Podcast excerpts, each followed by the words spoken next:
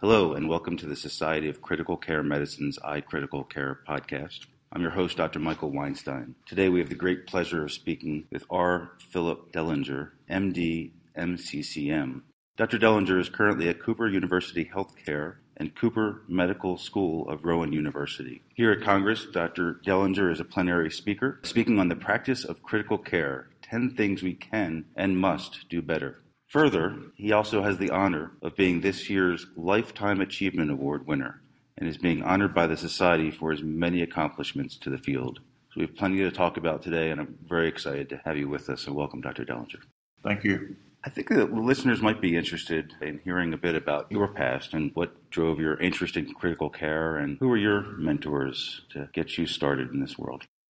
Mike, I came from an era when there were very few critical care training programs. When I finished uh, my internal medicine and pulmonary training, uh, really hadn't thought that much about critical care or really didn't even know much about the movement until I had my first job, which was in the Air Force, uh, at an Air Force teaching hospital, and fell in among a surgeon and another internist who had seen the light, so to speak, and were recognizing the value of having a quote, uh, critical care approach to patients in the ICU where there would be uh, a single assigned specialist with interest and expertise in taking care of the critically ill patients that would round every day on all the patients and work with a common pool of house staff assigned to the unit. That was my first experience with critical care organization. And it was when critical care was in its infancy.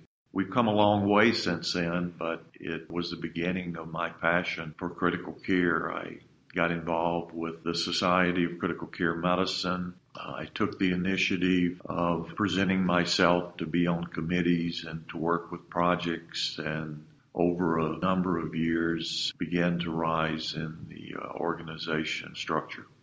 Great. And certainly your many contributions to the society and our patients are critically ill have been tremendous. And again, I do need to congratulate you on this great honor. What what would you say is your most memorable experience or what project professionally has given you the most pride?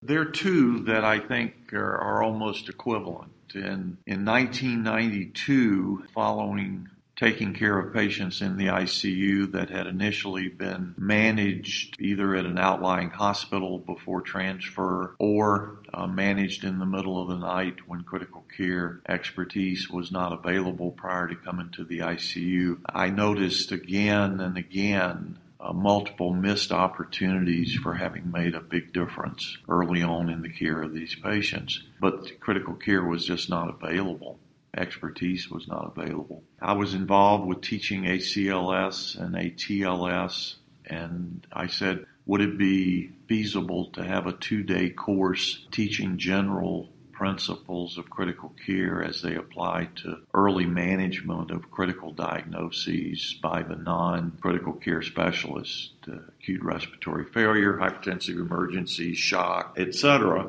And could you put together a two day course with lectures and labs and teach the non intensivists, the ED doc, the internist, the physician, non critical care physicians taking care of patients in the hospital? And in 1992, at the SCCM annual meeting in San Antonio, I presented the idea to Norma Shoemaker, who was the administrative director for SCCM before we had a CEO, and Russ Raffaele, who was the incoming president. Russ and Norma listened to what I had to say and they said, let's go for it. So I presented it to the governing council of SCCM. Got some pushback from some people who thought we'd be given a merit badge to non-critical care physicians and a license to practice critical care, but luckily most people did not feel that way. And in the end, I was given $10,000 for putting together a pilot program I enlisted the help of Janice Zimmerman and Rob Taylor, who both have become very prominent over the years in the society. We put together a committee. I was the first FCCS committee chair. We put together uh, a pilot. We taught a course to non critical care providers. We launched an instructor course at the next annual SCCM meeting, and I think the rest is history for FCCS. Now taught to over 10,000 individuals a year in over 20 countries. That's one, and you think uh, that would be gracious plenty. Absolutely, yes. But in 2002, I think it was, we had an opportunity to get some funding, and uh, Mitchell Levy and Graham Ramsay and I conceived the concept of the Surviving Sepsis campaign. We went to the Society of Critical Care Medicine and the European Society, got their support, and the three of us designed a program that would run over three years initially, I think it was, with a phase one for just putting out the word that severe sepsis was bad, trying to get the attention of the public, the lay press, regulatory, moving on to guidelines and then performance improvement program to decrease severe sepsis mortality worldwide. We put together a committee for the guidelines, and I think most people listening to this podcast uh, recognize that from that 2002 time when we thought this would be a worthwhile project. Like FCCS, the Surviving Sepsis campaign has been uh, tremendously successful internationally with 30 sponsoring organizations. Like FCCS, SSC is one of the keynote products for the Society of Critical Care Medicine. So I have two. And I would have been happy to not have any, I guess, and just have a successful career. Uh, but I actually have two fairly landmark critical care programs that I can say that I was involved in creation. Yeah, very much so. And, you know, I think many of us, we can be thankful for a, great career helping our individual patients, but the reach of those two programs is really astounding worldwide for improvement of our critically ill and patients with sepsis. So again, a lot of a lot of folks should be thanking you. What was the catalyst? How did how do you come up with uh, these ideas, or what what prompted you to approach the society with these types of issues? Throughout my career, people that have been close to me and can be frank and honest report to me that I am clearly an idea person. I'm not a detail person. Mm-hmm. I have uh, surrounded myself with detail people, which I need. As far as the ideas, I probably have a, a sense of observation and ability to link observation to programmatic thought. And why the notion, I think you alluded to this in your plenary, but for the listeners who perhaps didn't make it to your plenary, why the notion of a campaign for sepsis? The, the reason the campaign was attached was that it would be a campaign to bring attention to the importance of severe sepsis, the morbidity, and the mortality, and a campaign to get healthcare practitioners and hospital administrations interested in investing resources and support for doing better in the management of sepsis. Mm-hmm. And it's a catchy name.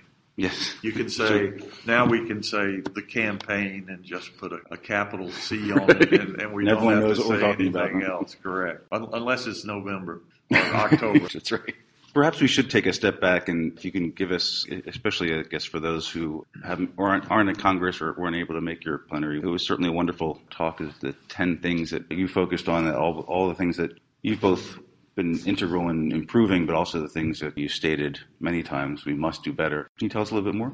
Yeah, Mike. I was trying to put some relevancy to me getting the Lifetime Achievement Award with coming up with a list of 10 things that we must do better. I wanted to tell a little bit about my career and some of the highlights and looking for ways to do both. As you heard in my lecture, I've done the 10 theme before, sort of the David Letterman 10 things. Mm-hmm. Sort of did it this time. I, the 10 things that uh, I actually started out with about 20.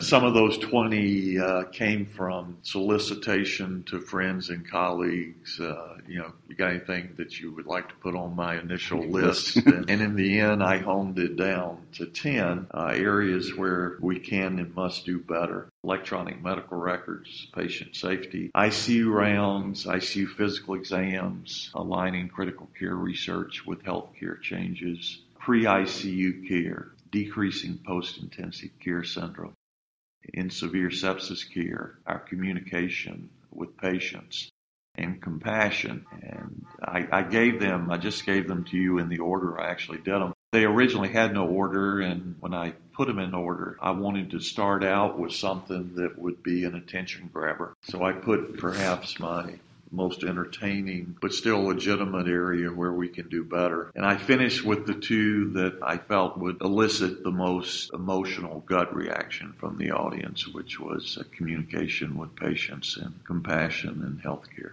You made an interesting comment when you were talking about compassion that you yourself kind of made a conscious decision to focus on compassion and you've seen benefit not only in your patients but in yourself as well. Can you talk a little bit more about that and for folks who are thinking, well, how do, how do, how do you actually go about doing that? What, what did you do? I would classify myself as sort of middle of the road average compassion guy for most of my career. I think most intensive care physicians do exhibit compassion. It just may not be on the top of their list most days. About five years ago, I think I was having a conversation with a friend who I admire and who always encourages me to do better. And I realized that you can be proactive in becoming more compassionate. And I think what you have to do, and I'll use two examples, if you just go in to your patient, or if your patient is not capable of interaction, a family member, and sit down at the bedside or with the family member to say anything at all. And unless there's some type of signal that it's something you shouldn't do, to hold the hand while you're talking to them. It becomes easier the more you do it.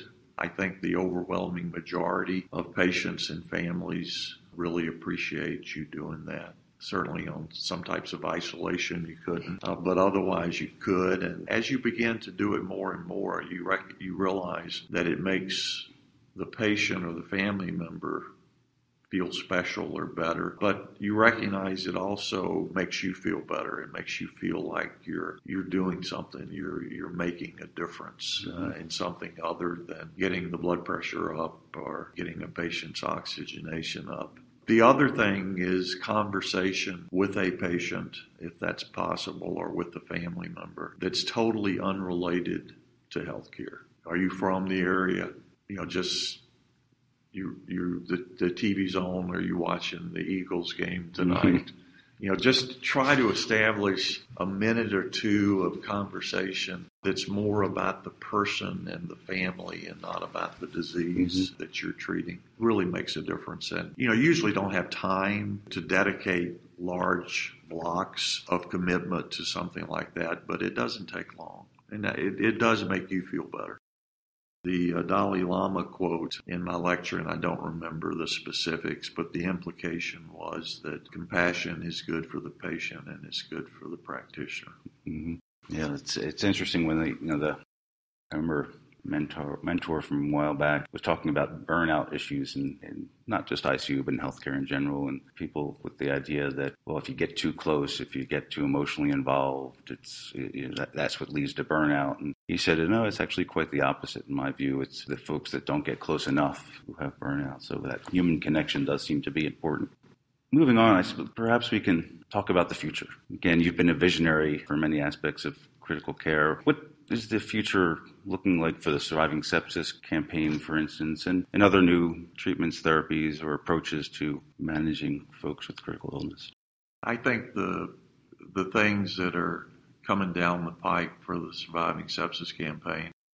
There is another revision of the guidelines that's just beginning. Anticipation is that uh, it would be out the end of 2016 which means it'll probably be the middle of 2017 mm-hmm. or the end of 2017 based on my experience with the three previous renditions of the guidelines. We certainly, uh, a priority is to redo the hemodynamic recommendations in light of the ProCESS trial and the ARISE trial and the PROMISE trial that's coming out uh, in the not too distant future. Clearly, there will be changes. CVP and SCVO2 will not be mandated.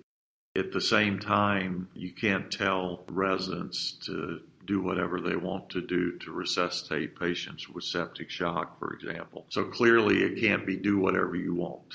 Right. But what's in between do whatever you want and the previous early goal directed therapy recommendations is, is yet to be determined. The current status of the National Quality Forum indicators is moving toward a menu, a menu that would assure that there is documentation that following initial fluid bolus and vasopressors if needed to get an adequate mean arterial pressure, that there is a revisit to the bedside by a physician or nurse practitioner or physician's assistant and clear cut chart documentation of an assessment of tissue hypoperfusion and intravascular volume status to make sure that that happens because I think everyone agrees that's important.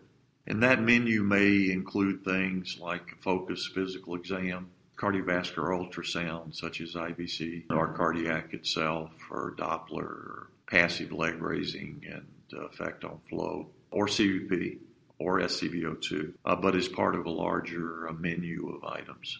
And these would, in order to satisfy the quality indicator, there would have to be documentation that these were done. It makes sense. Yeah, I, I, hear a lot of people groaning right now whenever the word documentation is mentioned. What, what are your thoughts about? Uh, well, a couple of different, different I guess, thoughts there. Or perhaps maybe it's easy, even easier to speak about what the care of sepsis looks like in your shop. What is what, what do you feel is best practice? Do you have a protocol bundle, or is it more individualized?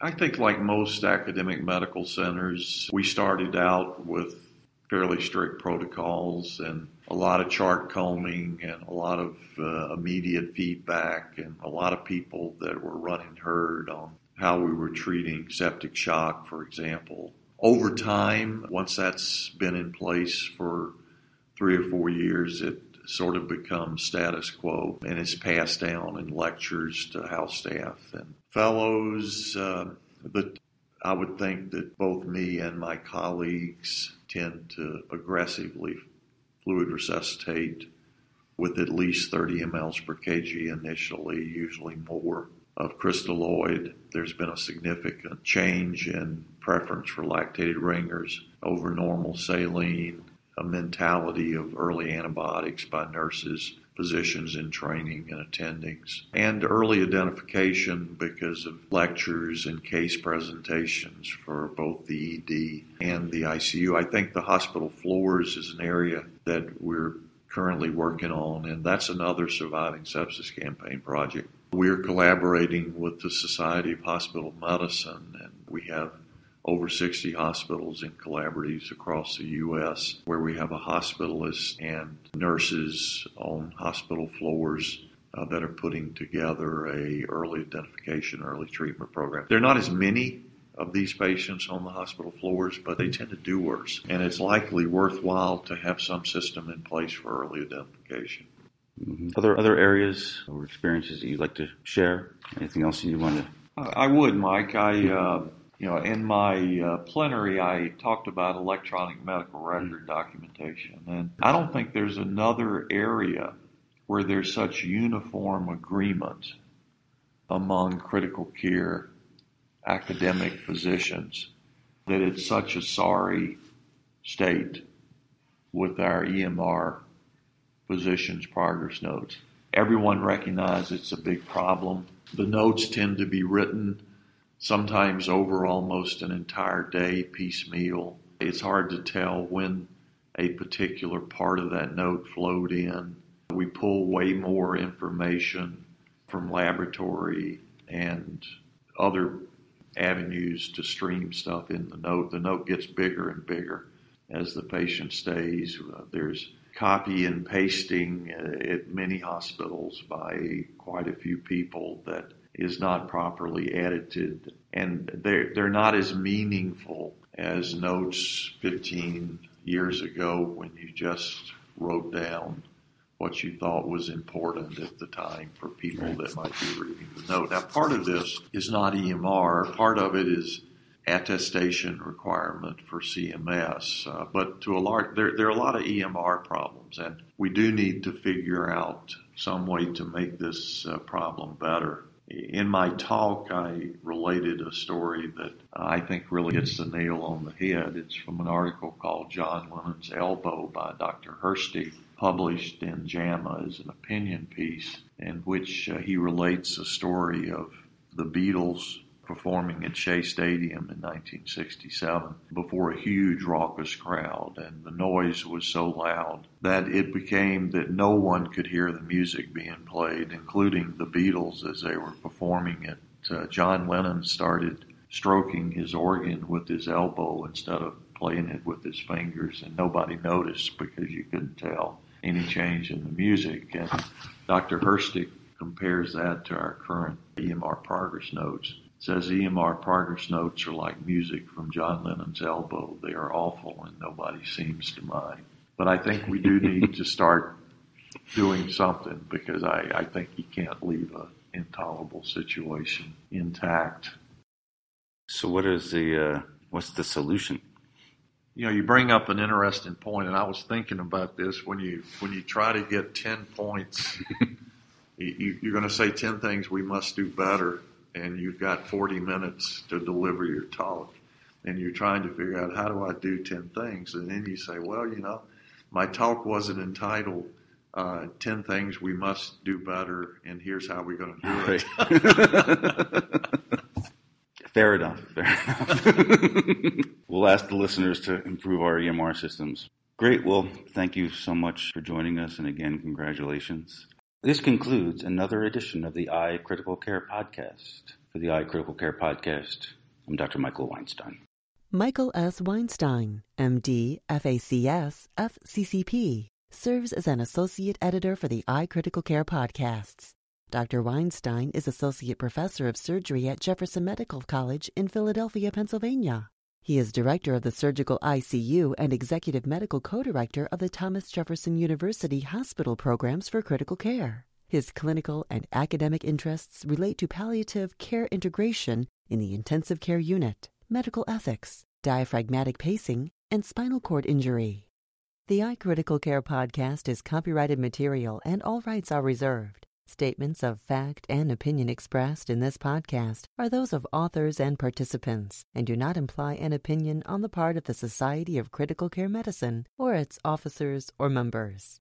To contact the editorial staff of the iCritical Care podcast with questions, comments, or ideas, please email iCriticalCare at sccm.org or info at sccm.org.